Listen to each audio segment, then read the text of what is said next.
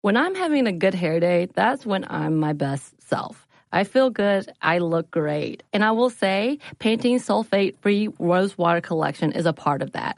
The Rose Water Collection. It feels and smells amazing and comes with a deep treatment that leaves your hair petal soft. It was inspired by Ramadan traditions when many in the Middle East break the fast with rose water because of its hydrating benefits. And the collection is free of sulfates, parabens, dyes, and mineral oil. So experience something new and discover what's good with the Pantene Nutrient Blends collection.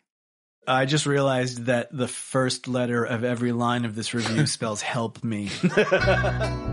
It seems like everyone's a critic these days, blessing the world with our slightest opinions, all on our own mini platforms. I'm Scott Janovitz. And I'm Greg Conley. We're the hosts of Citizen Critic, a new podcast where we critique the critics and review the reviews of your favorite movies, music, television, toasters, toiletries, and paint colors. Listen to Citizen Critic on the iHeartRadio app, Apple Podcasts, or wherever you get your podcasts. Welcome to Stuff Mom Never Told You from HowStuffWorks.com.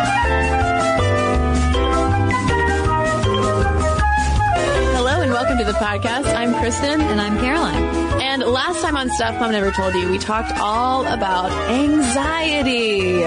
What a delightful romp it was through all of mine and Caroline's mental neuroses. Yeah, so welcome to part two of that. Perfectionism. Yeah. Um, we, this was so fascinating to learn about Caroline because, friends, perfectionism is not what you think it is. Yeah. Similar to how we busted some myths in our OCD episode where we were saying OCD is not just keeping a clean closet. Perfectionism is not just the desire to excel, to do really well, to have that clean closet. It is, it, it goes a little bit deeper than that. Yeah, and it's very much linked to issues like OCD, anxiety, depression, and other things that we're going to talk about. And there's also this underlying assumption that women are perfectionists. Women are likelier to try to be perfect in all things. And we, we were trying to find whether that is actually the case or whether that stereotype is just completely misunderstanding what perfectionism really is. Mm-hmm. Because it's another one of those terms that's used very casually to refer to things that it is actually not. Well, yeah, and it's used, whereas anxiety is something like, I have anxiety and I would like to overcome it, whether that's generalized anxiety disorder or like panic disorder, or whether it's just you're feeling anxious before a test. Perfectionism, on the other hand, is almost sometimes used as like a, a humble brag. Oh yeah. Like, uh, well, I'm sorry, I've just gotta bake all the cupcakes for the PTA meeting because I'm just a perfectionist. Or- it's like, all right, Janice, we know you have a lot of time and you, you just, you want to do this and your cupcakes are so perfect. Or when Janice is in a job interview, Yeah. and you get that horrible job interview question of, you know, what's your biggest fault in life? Janice responds, well, I'm a perfectionist. Well, we hope not. Now that we know more about what perfectionism actually is and that it has links to all sorts of terrible things. Yeah, and it's a really, really unhealthy pattern because, I mean, if you think about it in pop culture, you have sort of the, both ends of the spectrum where you have um, Natalie Portman as Nina in Black Swan, where it's, whoa, that is super scary. And then on the comedic end of the spectrum, you have someone like Monica Geller in Friends, although I don't know why I needed to give her last name. Everyone knows her just as Monica on Friends. Well, With- you're a perfectionist. well, yes, I am. I'm terrified I'm going to fail if I don't mention Geller, and everyone will hate me. Um, but you know, she has all these quirks where she has to clean all the time, and she's very intentional in her cooking. Ha ha ha. And it's attitudes about characters like Monica Geller uh, that lead people to feel like perfectionism is totally socially acceptable. It's not a mental health condition that you might need help with or that could signal a deeper mental health condition like actual pathological anxiety or depression. Um, it's just you being like super driven, right? You're just a Tracy Flick. That's it. Exactly. So first let's lay out what we're actually talking about when we're talking about perfectionism because like we've said, what it is not is just setting high standards for yourself, just wanting to excel, being organized, having some ambition in life. Yeah, so it, what it really is is this drive to be perfect. I can't put enough italics and bold and underline on the word perfect. Or at least the drive to seem perfect to other people because inside you feel like an imposter, like a failure, like this ugly person inside and out that I need to do anything I can to portray myself as this shiny, perfect person. And as the amazing Brene Brown, who often writes for O Magazine, puts it, uh, perfectionism is a self-destructive and addictive belief system that fuels this primary thought. If I look perfect, live perfectly, and do everything perfectly, I can avoid or minimize the painful feelings of shame, judgment, and blame. And another way that it was put that jumped out to me, Caroline, was that perfectionism, while it is so goal driven, it doesn't focus on success. Mm-hmm. It only focuses on failure because you're ultimately driven by failure because why do you need to be perfect? Because you're terrified that you will fail. Right, which is so much of the conversation when you get into imposter syndrome, which we've done an episode on, um, in terms of being driven by, I'm such a fake, I'm so dumb and unaccomplished, and I need to work so hard to show that I can pull this off, basically. And some researchers distinguish though between what they term normal or adaptive perfectionism and neurotic or maladaptive perfectionism. And they say that the adaptive type propels you forward. Maybe this is, you know, more of the synonym to being very goal oriented. Yeah.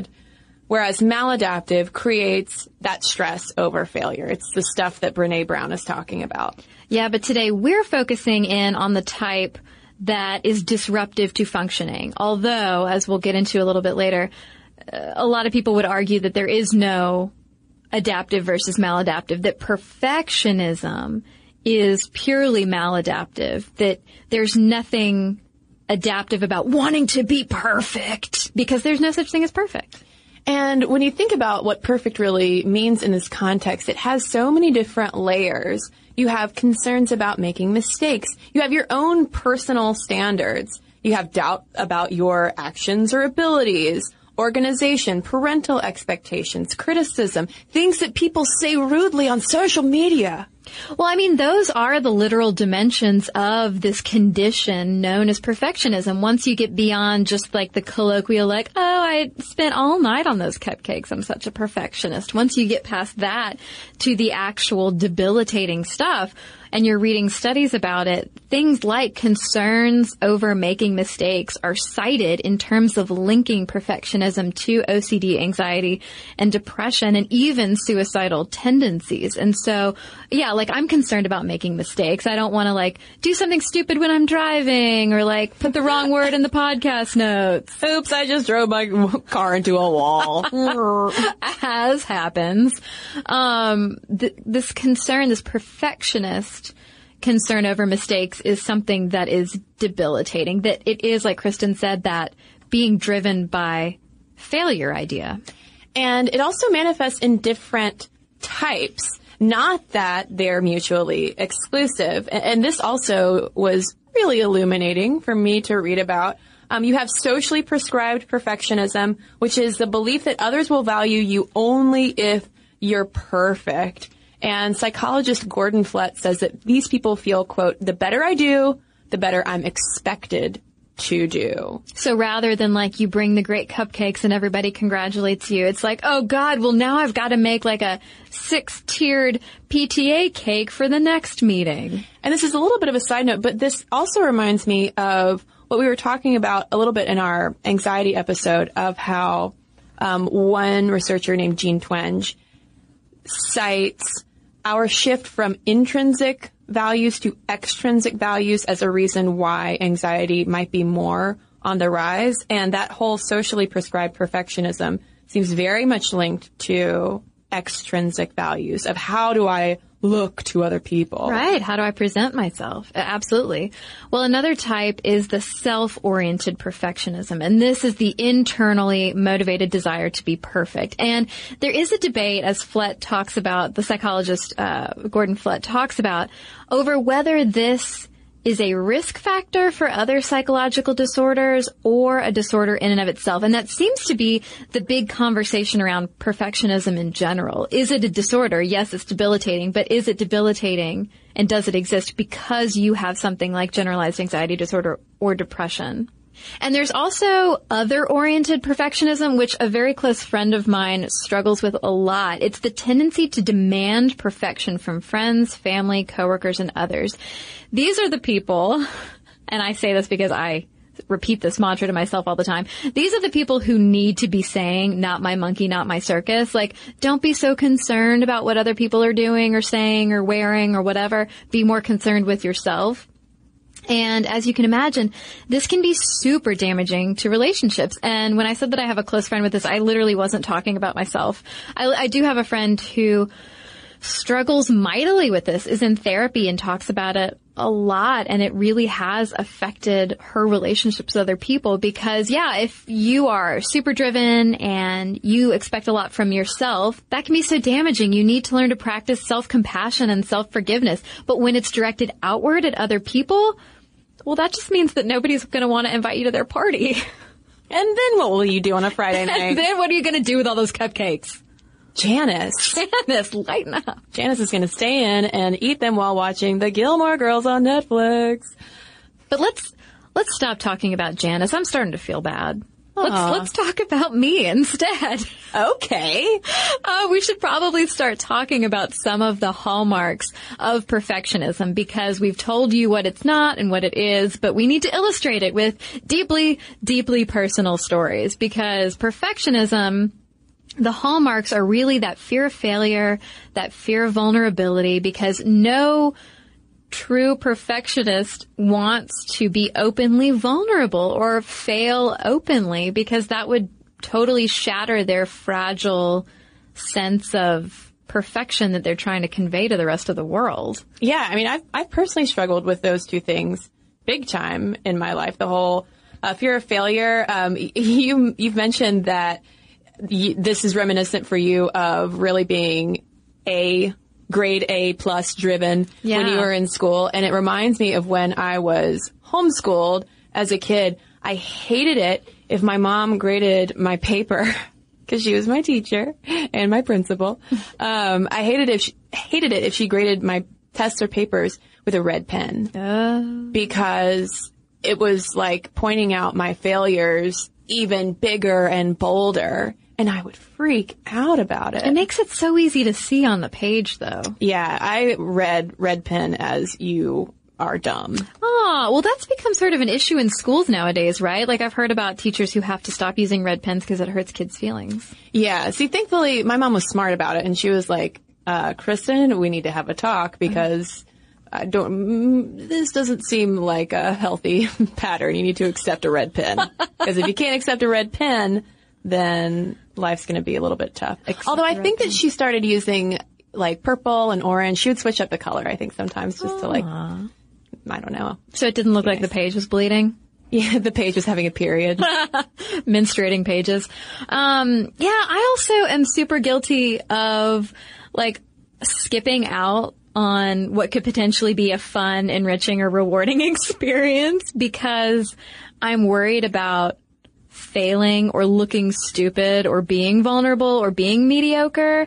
Um, and similarly, I am super guilty of one of the giant hallmarks of perfectionism, which is procrastination. And again, that's not a humble brag. It really drives me insane about myself that I'm a huge procrastinator because if it, this is especially true if it's like a creative endeavor, whether it's in work or outside of work, because the thing is, when you're just like, uh, you know, if I'm just editing an article for the How Stuff Works website, like it's hard for me to fail at that. I'm an editor. I'm good with words. Like how I do is very quantifiable. It's easy to quantify. Um, when it is something that's more creative that requires me to use um, a different skill set than something that's just very cut and dry, all of a sudden, well, I, I could be vulnerable. Someone could judge me for this and tell me that I'm stupid. And so that leads to this tendency to like either put it off or just assume I'm going to do terribly, so I just won't try it. There's also the whole thing about being plagued by what ifs and shoulds that is so paralyzing. And that leads to this like regimentedness of, of the shoulds. Like this should happen. And my therapist is always going, why should it? Why do you have a should there? Well, I don't know, therapist. I'm just a perfectionist. And then you realized your therapist is Janice. no.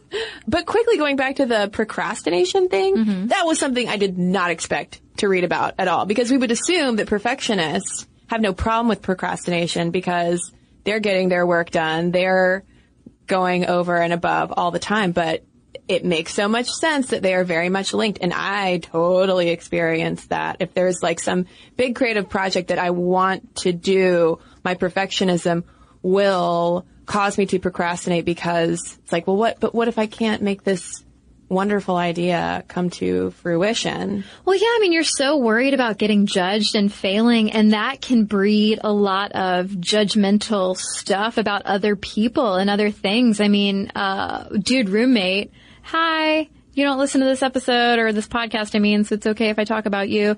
You know, dude roommate was super judgmental and I really think it stemmed from a place in him of being so hard on himself, so critical of himself that when you're just trying to take that pressure off, you can tend to focus it outward. So where does it come from then? Can I, can we just blame our parents Yeah. for raising us to be perfectionistic? I actually don't blame my parents for that. My parents were al- always like really encouraging and empowering of like, if you can read, you can do anything. Um, and I don't feel like it came from them. I felt like it was very much like internally driven in me, but parents can absolutely pass it on to their kids. And not surprisingly, this is something that researchers have looked into. Well, yeah, and in terms of the passing it down to your kids, I mean, this can be like you are Janice and you're super like cupcake perfection driven and your kids pick up on that and it's like, "Oh, well, I need to I need to perform too." But it can be like the research that we were reading, it can be as small and as simple as a cocked eyebrow when you bring home a B instead of an A. And that's not to say that your parents are terrible people if that happened to you. That could seriously be just like, I just want to encourage you to do better and live your best life as Oprah, if Oprah's your mom, would have you do.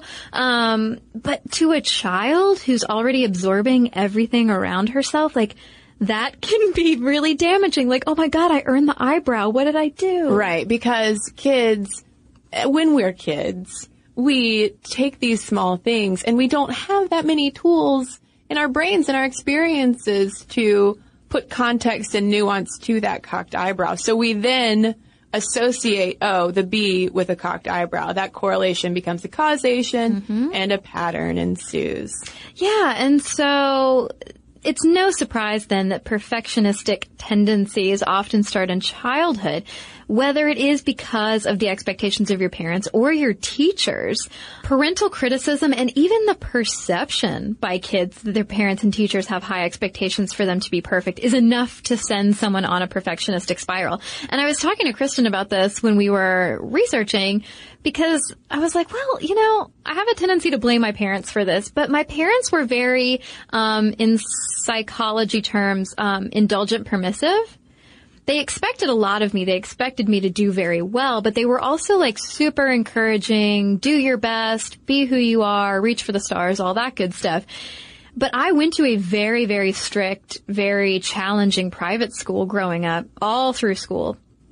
And you do have those super high expectations from teachers to the point where like getting the lower grade, the slightly lower grade even, is enough to be like, I've let everyone down. I am so dumb. And so parenting styles, I mean, we're talking about teachers, but parenting styles are obviously so important. And this is coming from a paper by David Hibbard and Gail Walton from 2014.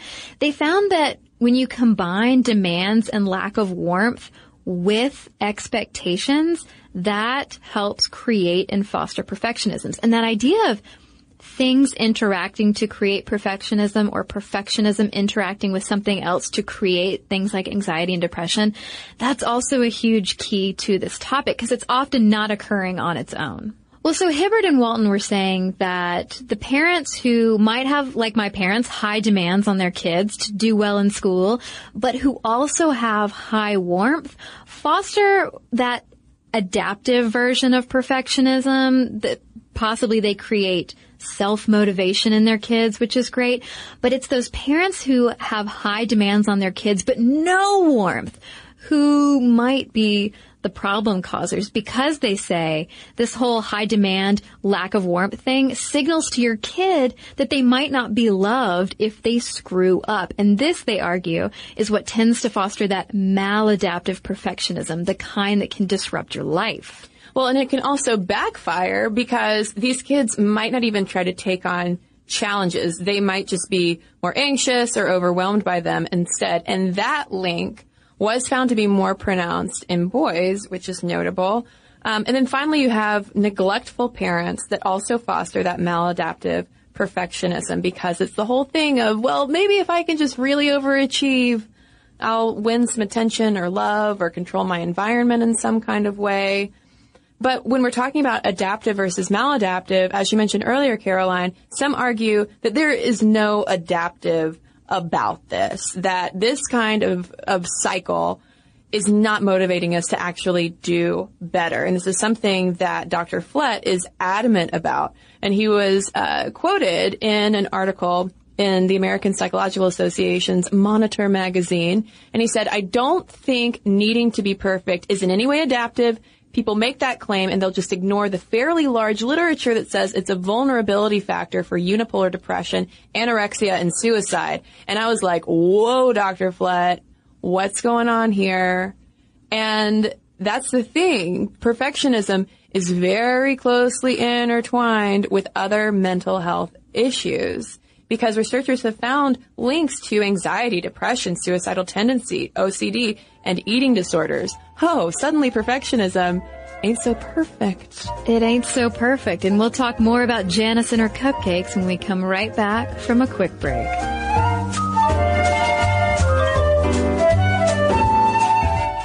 Okay. So, a recent study found that a great hair day makes you happier and more confident. But that same study also revealed that 95% of women don't feel great about their hair. I can definitely relate to the confidence part because if my hair is doing something a little weird, something I don't want it to do, then I, I can't stop thinking about it the rest of the day. Oh my God, we've all been there. Pantene's Rosewater collection feels and smells amazing and comes with a deep treatment that leaves your hair petal soft. It was inspired by Ramadan traditions when many in the Middle East break the fast with rosewater because of its hydrating benefits. And the collection is free of sulfates, parabens, dyes, and mineral oil. Your hair doesn't look really great. Thank you. I actually worked in a place for a while that was very sensitive environmentally, and we weren't allowed to use shampoos that had sulfate in them. So that's something that I look for these days. And bonus, I love the way that my hair looks now. So experience something new and discover what's good with the Pantene Nutrient Blends collection. This episode is brought to you by NBC's Good Girls. Okay, the new season of NBC's Good Girls is generating serious buzz. Christina Hendricks, Retta, and Mae Whitman have never been more hilarious as America's favorite moms turned gangsters Beth, Ruby, and Annie already this season, there have been some big twists and breathtaking surprises. The fans love it, and the critics do too. Variety calls Good Girls addictive and audacious. Entertainment Weekly says it's just what you need, and Rotten Tomatoes certifies Good Girls 100% fresh. So, if you've missed any of the new season, get yourself online and stream it now. And Sundays on NBC, watch it live. There's sure to be big twists and huge surprises. So you'll want to enjoy your Good Girls experience in a spoiler-free zone. The all-new, all-hilarious season of Good Girls, Sundays on NBC and streamed anytime.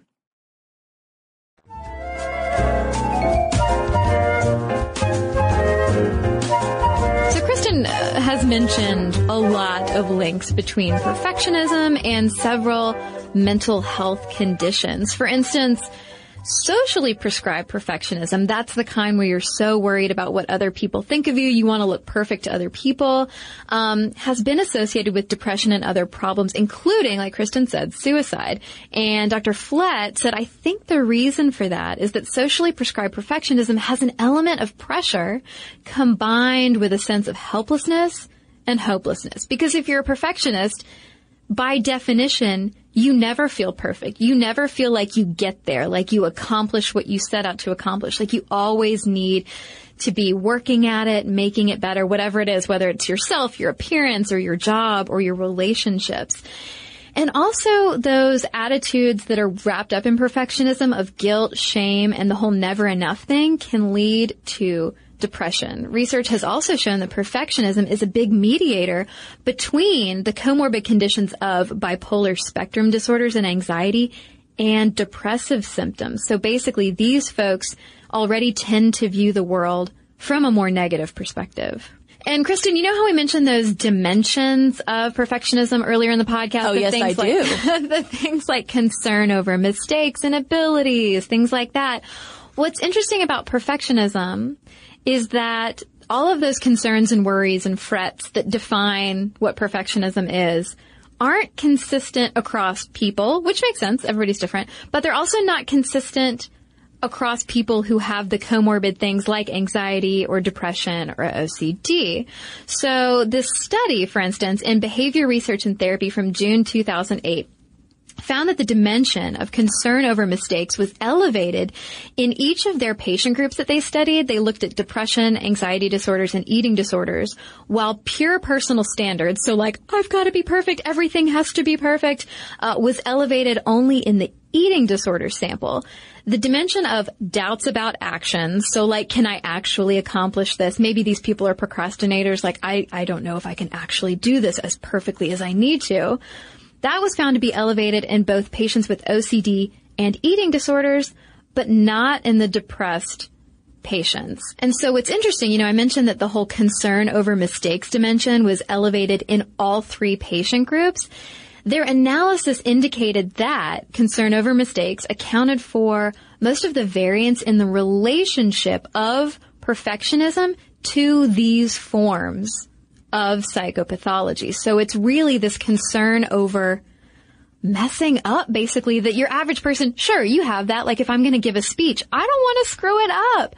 But your average person is going to deal with the anxiety, cope with the anxiety, not feel like their entire life will come crashing down around them. People though who have depression, anxiety, and struggle with eating disorders, all of this is likely to be so much worse to the point of pathology.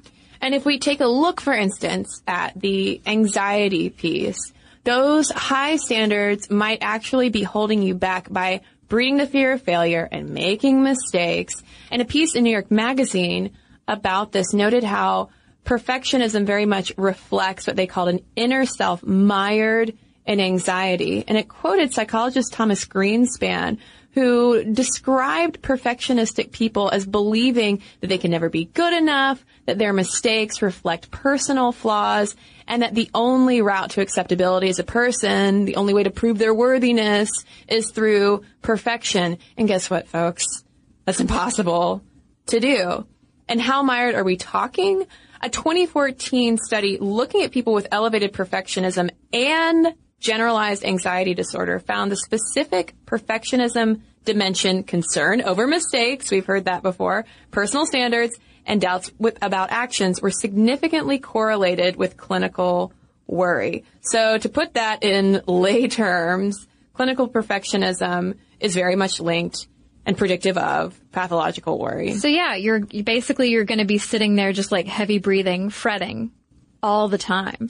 And this feeds into OCD tendencies as well. And I'm talking like actual OCD tendencies, not color coding your bookshelf. Although that does make for a very visually pleasing display. It sure does. I also like apartmenttherapy.com. Um, and of course, we've mentioned anxiety disorders. Perfectionism has been found to be elevated in people with anorexia, bulimia, and eating disorders not otherwise specified compared to control groups. And I mean, just anecdotally, common sense wise, this makes a lot of sense because people with eating disorders are often found to be attempting to exert control over something. And that something is calorie counting, it's body shape, it's weight. And there's evidence that researchers have found that treating perfectionism also helps alleviate anxiety and disordered eating. And part of that is the idea of perfectionism being this quote transdiagnostic process, essentially meaning that there are a lot of overlapping dimensions that exist in eating disorders. So it's important to look at the whole behavioral and psychological picture. So perfectionism doesn't exist in a vacuum. Eating disorders don't exist in a vacuum. These things bring in elements of a whole lot of mental health issues. Yeah, and, and the hallmarks of perfectionism are really clear when you look at eating disordered behavior like shape or weight over evaluation, goal setting, that all or none thinking um, that typically goes into things like anorexia and bulimia. And then if we look though at suicide attempts, I mean, this is not to say that these other mental health issues are not, do not severely diminish our quality of life, but suicide is also so tragically linked to perfectionism as well. And this was something that that New York Magazine article really focused on because it was uh, citing some research, including a 2009 report, which found a very close relationship between perfectionism and suicide attempts or completed suicide.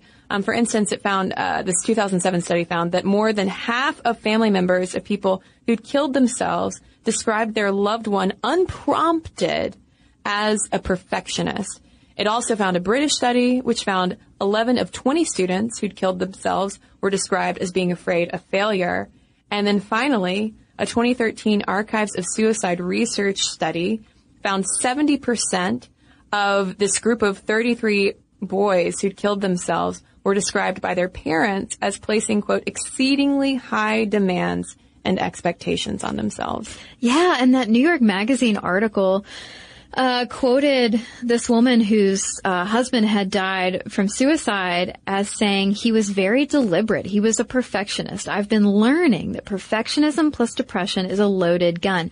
And that's so tragic to think of, especially when you think of how perfectionism is so rewarded in our culture. It's such like a, like a Protestant work ethic thing of like, you're gonna stay up all night and you're gonna work on that project for work or you're going to, you know, perfect your appearance until you're unhealthy. You're you gonna make those cupcakes, Janice. Janice is gonna make those cupcakes. Pinterest perfect. And so it does it. It gives that like it really drives home the dangerous and tragic aspect of perfectionism that it's not just color coding your bookcase or your folders or whatever that it is something that absolutely interferes with living your life. And you know, we've we've touched a couple of times on the idea that perfectionism in and of itself might not be a disorder, but it might be the interaction of a lot of things that's causing distress. For instance, there were some British psychologists that found that it was the interaction between perfectionism and avoidance coping, which is dealing with problems by not dealing with problems, uh, that predicted college students hopelessness and psychological distress, not the perfectionism by itself or the avoidance coping by itself. Okay. So a recent study found that a great hair day makes you happier and more confident. But that same study also revealed that 95% of women don't feel great about their hair. I can definitely relate to the confidence part because if my hair is doing something a little weird, something I don't want it to do, then I, I can't stop thinking about it the rest of the day. Oh my God, we've all been there. Pantene's Rosewater collection feels and smells amazing and comes with a deep treatment that leaves your hair petal soft. It was inspired by Ramadan traditions when many in the Middle East break the fast with rosewater because of its hydrating benefits. And the collection is free of sulfates, parabens, dyes, and mineral oil. Your hair doesn't look really great. Thank you. I actually worked in a place for a while that was very sensitive environmentally, and we weren't allowed to use shampoos that had sulfate in them. So that's something that I look for these days. And bonus, I love the way that my hair looks now. So experience something new and discover what's good with the Pantene Nutrient Blends collection. Here's the thing. Saving money with Geico is almost better than playing pickup basketball. Cause there's always that guy who joins your game. He never passes the rock, he constantly bricks threes, and he'll completely hack you and then put his hands up and say, no foul, no foul. With Geico, it's easy to switch and save on car insurance. No need to fake an ankle sprain because you're absolutely exhausted. So switch and save with Geico. It's almost better than sports. Meanwhile, uh, there was another study in the Journal of Counseling Psychology that found that perfectionists who had positive coping mechanisms weren't any more depressed than the average person, which sort of goes against some of the stuff we've been saying, but they say that this supports the idea that perfectionism interacts with other mental health traits as well as life events to produce that psychopathology. So what does that have to do then with women and girls? Is that psychopathology more prevalent among us ladies, among the Janices of the world, if you will? Um, because it comes up just colloquially in a lot of the ways that we talk about women and especially ambitious women of, oh, she's just a perfectionist. Girls always want to be perfect. Oh, the reason why women aren't leaning in and getting ahead is because we try to be perfect before we ask for raises or promotions or go for new jobs. And all those things are true, statistically, yes. But is that perfectionism at work? Because that perfect word, the P word, came up a lot in research that we've done on the imposter syndrome. Um, for instance, Katty Kay and Claire Shipman have written a whole book about this. I think they call it the confidence gap. And in the excerpt of that, which was published in the Atlantic magazine in 2014, they talk about how women feel confident only when they're perfect or practically perfect. And they go on to say that striving to be perfect actually keeps us from getting much of anything done. And they say it as such a given. Yeah. Well, I think they actually say in that excerpt that, oh, well, you know, we all know that women are more likely to be perfectionists and to strive per- for perfection. And it's, and it's not that it's not true. It's obviously true. Women, some women are perfectionists and some perfectionists are women, but I could not find definitive studies that said, yes, more women are perfectionists more often than men are. There's a lot of stuff out there that we see in other mental health discussions in terms of it manifesting differently in men and women. Men are more likely to kill themselves or to self-medicate with drugs and alcohol. Women are more likely to go the anxiety and uh, eating disorder route. Um, but yeah, I, I I understand the concept of like, oh, more women clearly want to be perfect, especially when you take it in terms of the imposter syndrome conversation, because uh, Shipman and Kay argue that girls get a lot of praise for being perfect, which breeds approval seeking, and their confidence takes a hit when they enter the real world that doesn't reward them for their perfect spelling and their perfect manners and the perfect lacy socks and their Mary Jane shoes. But I don't think that that's an issue of actual perfectionism so much as girls trying to out achieve institutional sexism. Yeah. The, and, and certainly those ideas are related. The idea of I have to work so much harder to prove myself. Yes, the perfectionist is driven by the fear or even the internal knowledge of failure. Um, and that's kind of the same thing for imposter syndrome of I feel like a fake. I have to work so much harder to prove myself. But they're not one and the same. Imposter syndrome is not necessarily nobody's having a debate over whether imposter syndrome is in and of itself a mental health disorder. Right. And not surprisingly, one uh, group of people that's been looked at and studied in terms of perfectionism is athletes. There was a 2002 study in psychology of sport and exercise that found a strong link between here we have that idea again, negative perfectionism and social, social physique anxiety for both men and women. Uh, they found that there's a small link between positive perfection and disordered eating in men. However, when it comes to women, that negative perfectionism and the social physique anxiety interacted to lead to disordered eating. So like how many times have I said interacted in this episode? It tends to be all of these different things combining to drive pathology. Well, so, you know, like I said, I, I couldn't find many definitive studies or books or papers saying that yes, women experience perfectionism more than men do. But I did find some interesting some interesting research that's been done on women and sex. And this is coming from the book by Cindy Meston and David Buss called Why Women Have Sex. And they talk about a survey that Meston did that found that individual differences in perfectionism were related to relationship fidelity and sexual variety seeking, which is fascinating and scary if you're dating a perfectionist. Yeah, in a nutshell, they found that women who were high in perfectionism essentially took that perfectionism into the bedroom. They set unrealistically high standards for themselves and others. And they also had sex with more people compared to women low in perfectionism. And they were more likely to have been unfaithful in a sexual relationship. So perfectionists are likelier to be cheaters. Interesting. And Buss and Meston think that the reason why is because they appear to hold these unrealistic demands, not just from the people themselves, but from their sexual prowess and performance, which causes them to be continually disappointed in the bedroom. And so they look elsewhere, whether that means stepping outside the bounds of a monogamous relationship or not. So it seems like these people in this study might be pretty likely to quickly flee a relationship rather than working through problems, rather than being like, hey, relationships take work. Like I've been guilty, I have never cheated, I'm going on record. Um, but the, I have been guilty of in the past dating people and being like, you know what, it's not, it's not perfect anymore. But was this more about relationships or was it just about sex? Well, this particular thing was just about sex. So can we extrapolate that sex to how they would function in a relationship? Because the two are distinct. They are distinct. You're so right. I'm playing the sexual devil's advocate. I don't know if I, what I'm advocating for, but I just think that, I think sometimes that conflating the two leads us. Yeah, that complicates things. Yeah. Sex always complicates things, Cristen. and it makes you a woman.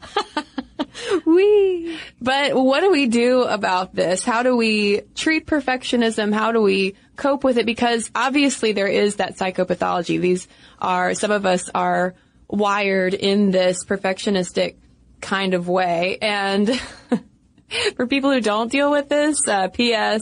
telling your perfectionist friend or loved one to just relax ain't gonna do it. Instead, it's really focusing in on the need to accept yourself and be cared for and take care of that perfectionistic drive. Find the root of it, essentially. Well, yeah, because it is those super high drives to be accepted that drives perfectionism. So if you go to a therapist and you're like, why do I need to feel accepted and loved by everyone around me? That'll get to the root of like, you don't have to be perfect. People are going to love you for being the imperfect person that you are. And people are going to dislike you. Yeah. Oh yeah. Well, That was, that's a that's a great thing to acknowledge and totally embrace. Not everyone's going to like you. Not everyone's going to think you're funny or pretty or cute or worth listening to if you host a podcast. I don't understand why not. Um, but yeah, like you said, it's it's practicing compassion for yourself, which is so hard considering that you guys out there who are perfectionists, you have such high demands on everyone, including yourself. And as my therapist says, forgiveness is our most healing power, and that includes for yourself, not just for the person who cut you off in traffic. And so a good way to cope if you have perfectionism or perfectionistic tendencies is to aim your focus at other people, to volunteer, to get the focus off yourself and go help others. And it's also helpful to develop some ways to counter all of those what ifs and shoulds. So one source we were reading said that it's great if you name your fear, name your what if. So like, what if, okay, let's say Cristen and I are giving a speech. Like, what if I fail at this speech? Well, then well, play, then we'll die immediately, what will happen? and it will be written on our tombstones that we failed the speech. the room will explode. But then keep asking yourself, well, then what? So if I fail at the speech, um, I'm probably going to be embarrassed, and somebody might write something bad in the college paper about me. Well, then what? Well, it'll just blow over, and then I'll go home and I'll eat a Well, sandwich. then what? Print is dead. So. Print is dead, so no one will read it, so it's fine. And there's also the idea of, and this kind of ties into cognitive behavioral therapy, which is also recommended for perfectionists, but redirecting your what if. So instead of being like, what if I really F this up? Start asking, what if I succeed? What if I win? What if I S this up? You know? what does S stand for? Succeed. Oh, okay. I was like, I don't understand how the S word works in this situation, Cristen. But also the idea of telling yourself that good enough is good enough because no perfection perfectionist believes that. And I struggle with that mightily. I don't even believe it's sitting here.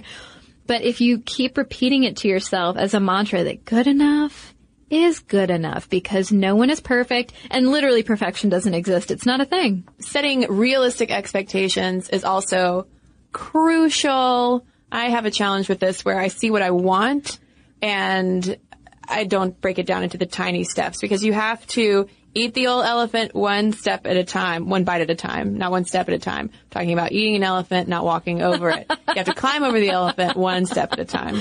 Both of these are ways to deal with procrastination. Well, yeah. Well, I mean, first you have the real ex- realistic expectation setting. Yeah. And then by doing that, it will help with that issue of procrastination that I also personally deal with because, I mean, it, when everything just looks so huge, of course you're not going to want to do it. And these are also patterns that if you have kids that you can model to them because, huh, gosh, I tell you, I don't even have kids, but my terror is just essing them up. and that's for screwing, not succeeding. Well, yeah, I mean, it's important to, to help kids understand that reaching their potential and succeeding doesn't mean reaching perfection, that those two things aren't the same, and that inner achievement, thinking skills, creativity, imagination, risk taking, that these are all so valuable, that they're even more valuable than getting straight A's, although I'm sure there are people out there who would disagree with me. And so there are therapists out there who encourage parents and, and aunts and uncles, whoever you are, um, to share the stories of your own screw ups with kids. How, you, whether you overcame them or not to show kids like, hey, I'm still alive and successful and can, and can human. You can human too if you mess up. And you know, this actually made me think about, uh, this woman that I'm in a fitness class with who was just telling me about how her son came home crying because his homework was to color and he was so nervous about coloring outside the lines that he literally couldn't do it. Wow. He cried and just would not do it, even though she's like, your daddy and I love your pictures. We want you to color outside the lines. You just do your best and that's all you can do. But he was so petrified, uh, because at school they do grade, apparently in uh, whatever preschool or kindergarten class he is, they do get their gold stars for coloring within the lines, even though mommy and daddy love it when he colors outside the lines and does whatever he wants. And so Sounds like someone needs to have a talk with teacher. she was telling me this and I'm like, ooh, this sounds like, well, first it sounds like me, but then it sounds like perfectionism is starting to take root. And so anything you can do to encourage yourself or your kids to really just be creative and take those risks, I think that's super mentally healthy. And perhaps another mentally healthy thing that you can do is share your stories with us, with some podcasters. I mean, we're curious to hear from listeners if this resonates with you or with someone you know or love. Uh, momstuff at howstuffworks.com is our email address. You can also tweet us at momstuffpodcast or message us on Facebook. And we've got a couple of messages to share with you right now. Well, I have a letter here from Leaf in uh, response to our significant other episode. Leaf writes, I especially enjoyed the little segment on gender neutral terms. As a non-binary transgender person with a long-term cisgender girlfriend, this is an issue that has permeated both my personal relationship with her and also the way that we as a couple are seen to those around us. To most people, we look like a fairly average lesbian couple.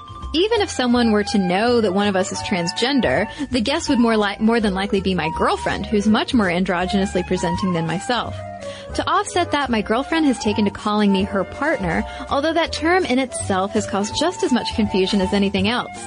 You were absolutely right when you mentioned that using partner either signifies a man's coworker or a sneaky lesbian term of endearment. Can we have that movie? Sneaky lesbian terms of endearment? Yes. Ah, anyway, back to the letter. Leaf continues. Whenever my girlfriend refers to me as her partner, whoever she's speaking to is always quick to correct her and to get her to say I'm her girlfriend.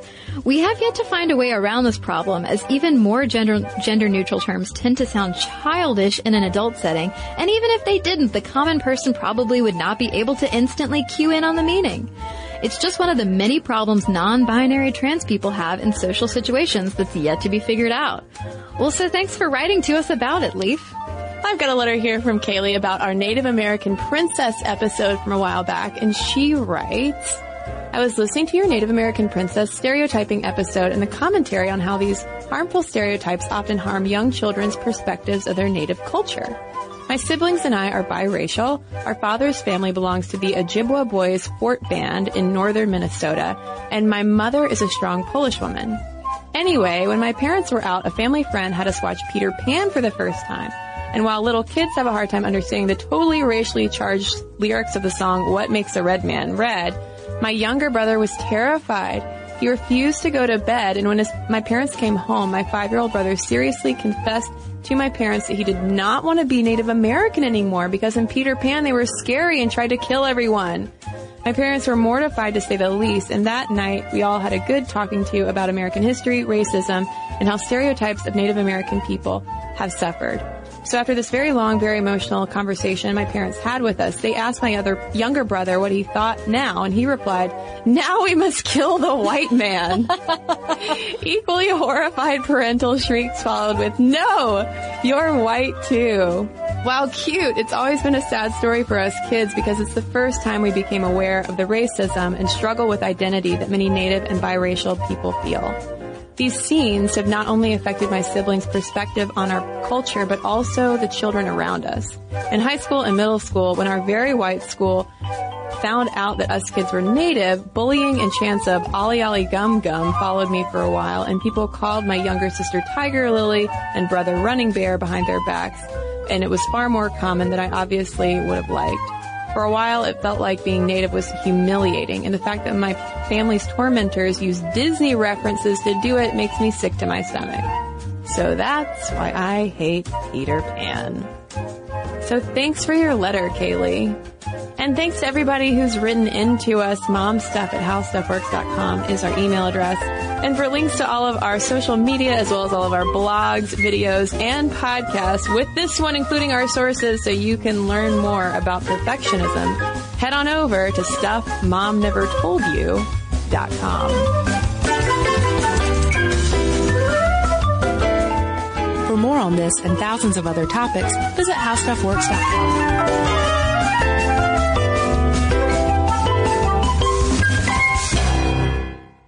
So here's something that some of you might find shocking. 95% of women don't feel good about their hair, but Pantene is changing that. Pantene's Rosewater collection combats bad hair days with an innovative formula that uses rosewater derived from the petals and buds of the Rosa gallica plant. With Pantene's Rosewater collection, I can really feel how much more hydrated my hair is. And it's sulfate, paraben, dye, and mineral oil free, which makes me feel good because who needs all those additives? Experience something new and discover what's good with the Pantene Nutrient Blends collection. This episode is brought to you by NBC's Good Girls. The new season of NBC's Good Girls is generating serious buzz. Christina Hendricks, Retta, and Mae Whitman are hilarious as America's favorite moms turned criminals. This show is the perfect blend of comedy, action, and romance. No wonder critics call Good Girls your next TV addiction. And Rotten Tomatoes rates it 100% fresh. Ooh, Good Girls, Sundays on NBC. The new season has already had some wild twists, so watch live. And stream anytime.